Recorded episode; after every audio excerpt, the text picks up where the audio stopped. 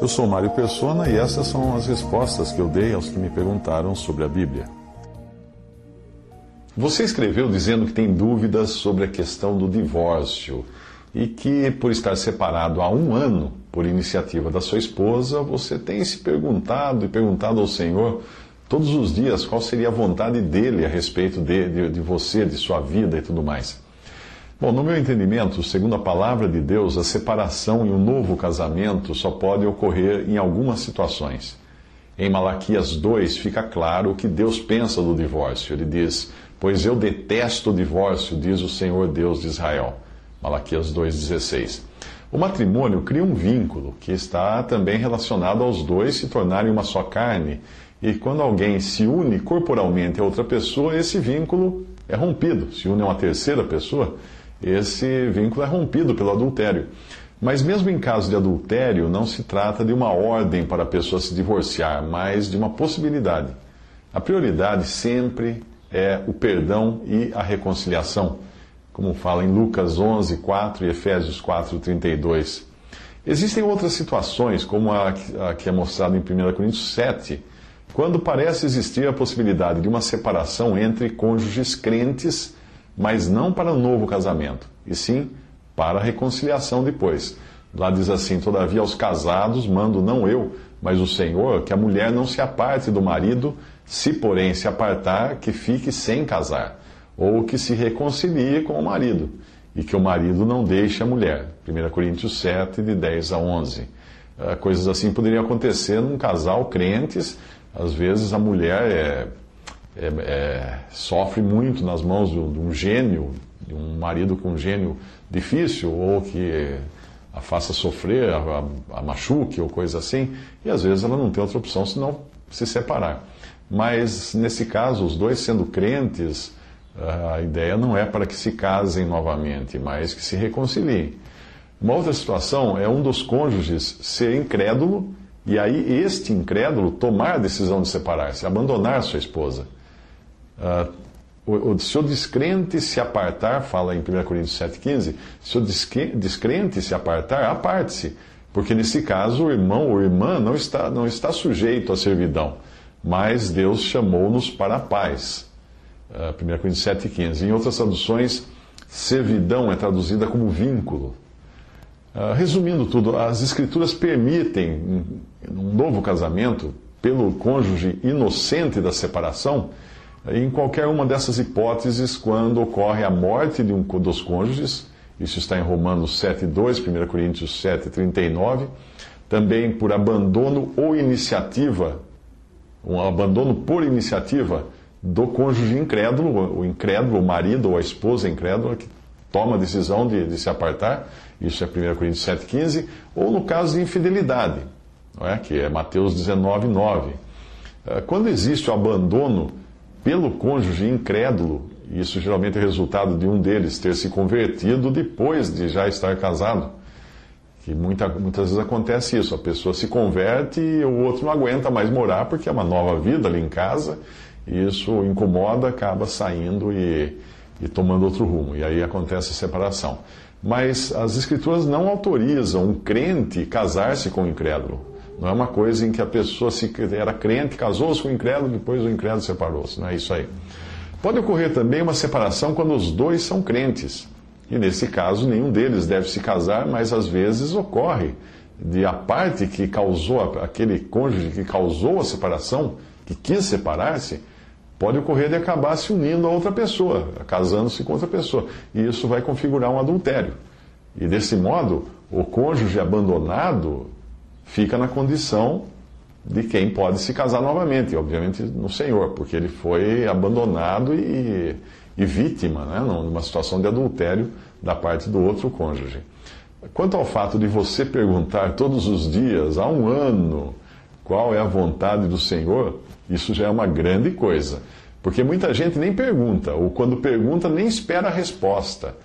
Quando Deus permite algo em nossa vida, sempre existe uma razão.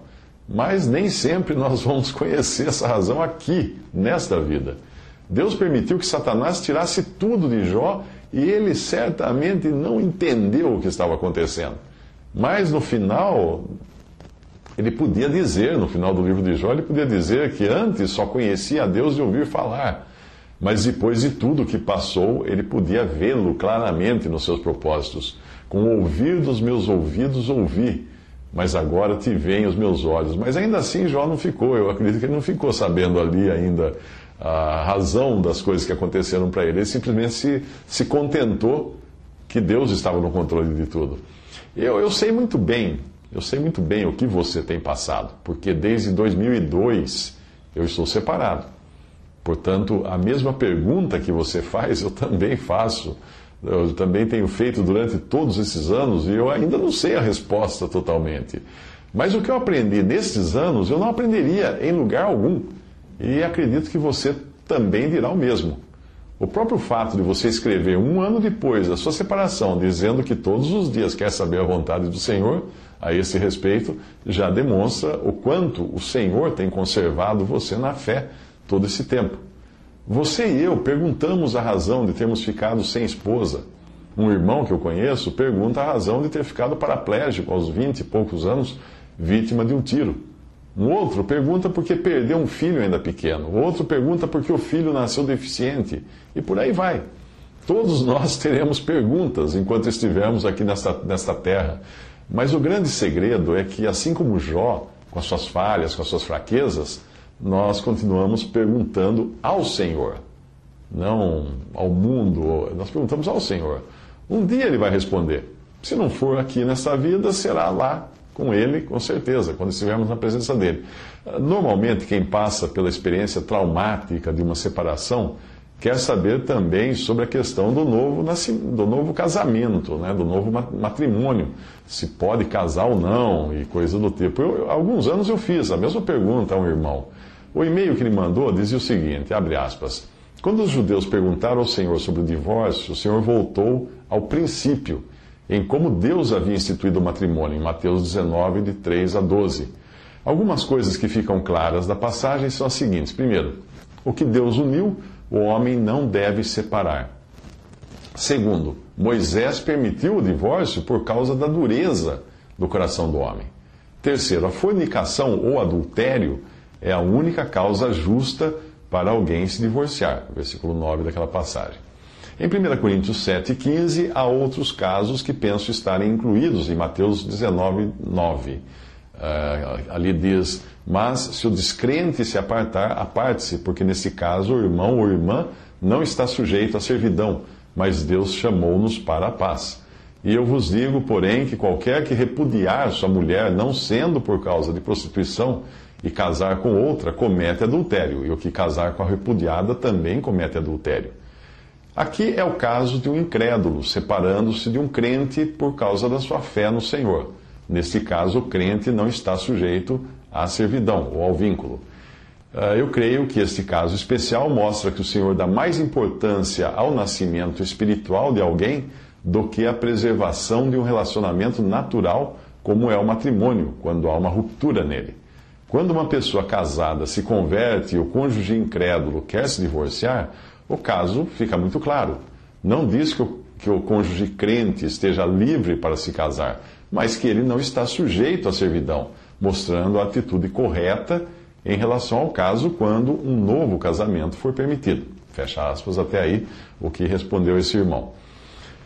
Bem, obviamente também cada caso é um caso, mas eu creio que é sempre bom ter em mente que o matrimônio nunca deve ser buscado como solução para um problema já que a palavra é clara em mostrar que, apesar das bênçãos relacionadas ao matrimônio, problemas é o que não faltam na relação marido e mulher.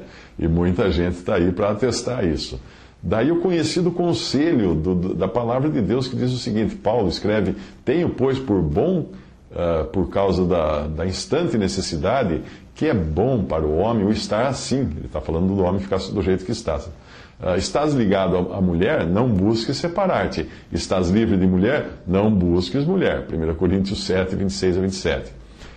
Você quer saber o que fazer? Esperar, então. Pelo menos é o que eu tenho feito também até aqui. Sim, porque esperar no Senhor é um dos grandes exercícios da fé.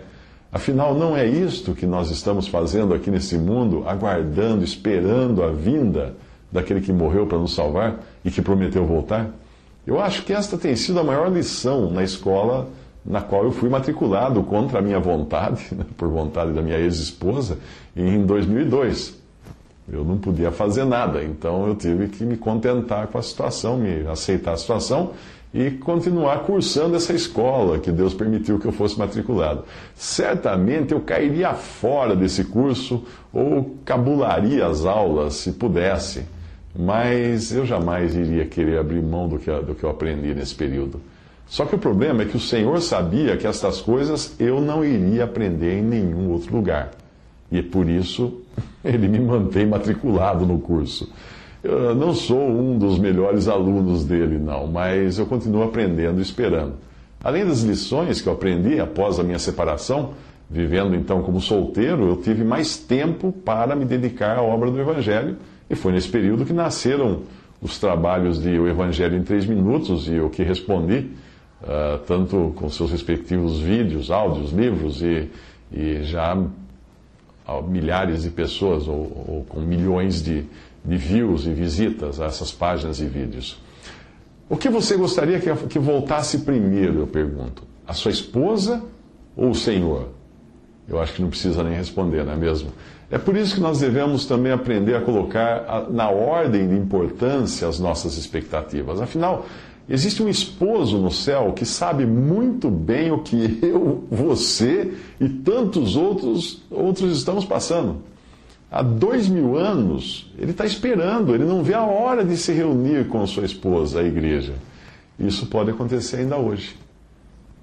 Vós vos convertestes a Deus, diz a palavra de Deus, para servir o Deus vivo e verdadeiro e esperar dos céus a seu Filho, a quem ressuscitou dentre os mortos, a saber, Jesus por isso, amados, aguardando estas coisas, procurai que dele sejais achados imaculados e irrepreensíveis em paz. 2 Pedro 3,14.